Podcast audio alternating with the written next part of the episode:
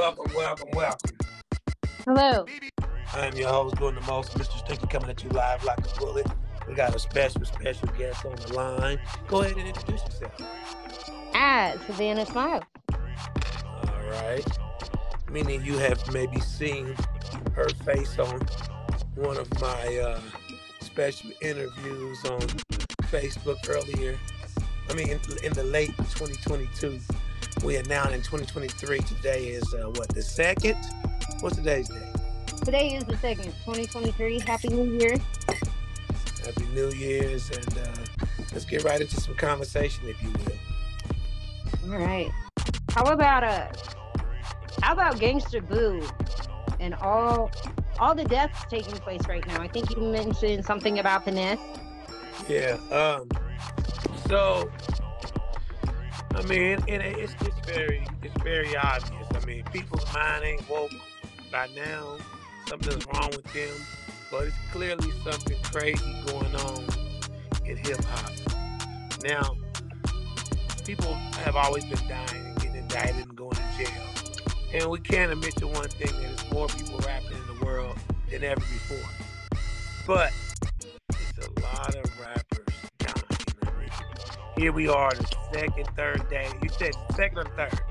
This is the second day.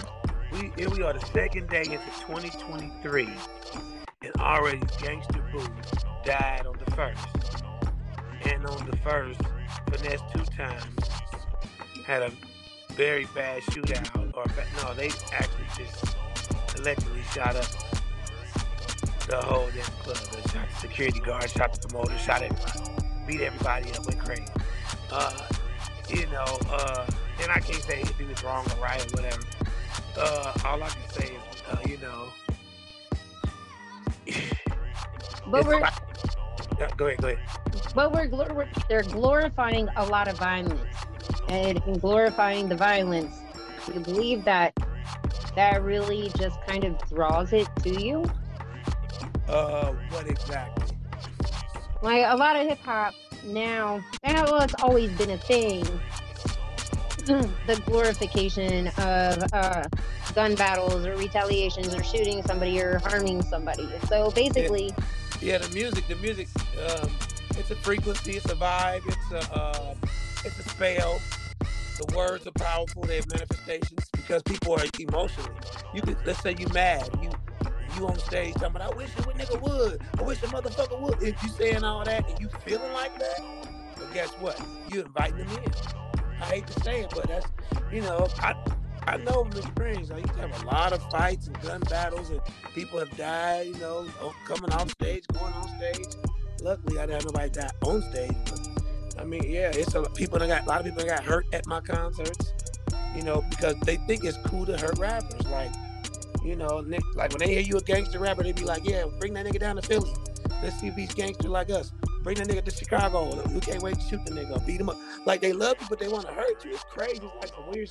Bring that nigga to, to the Bronx, man. Bring that out of Brooklyn, son. Watch what we do to them.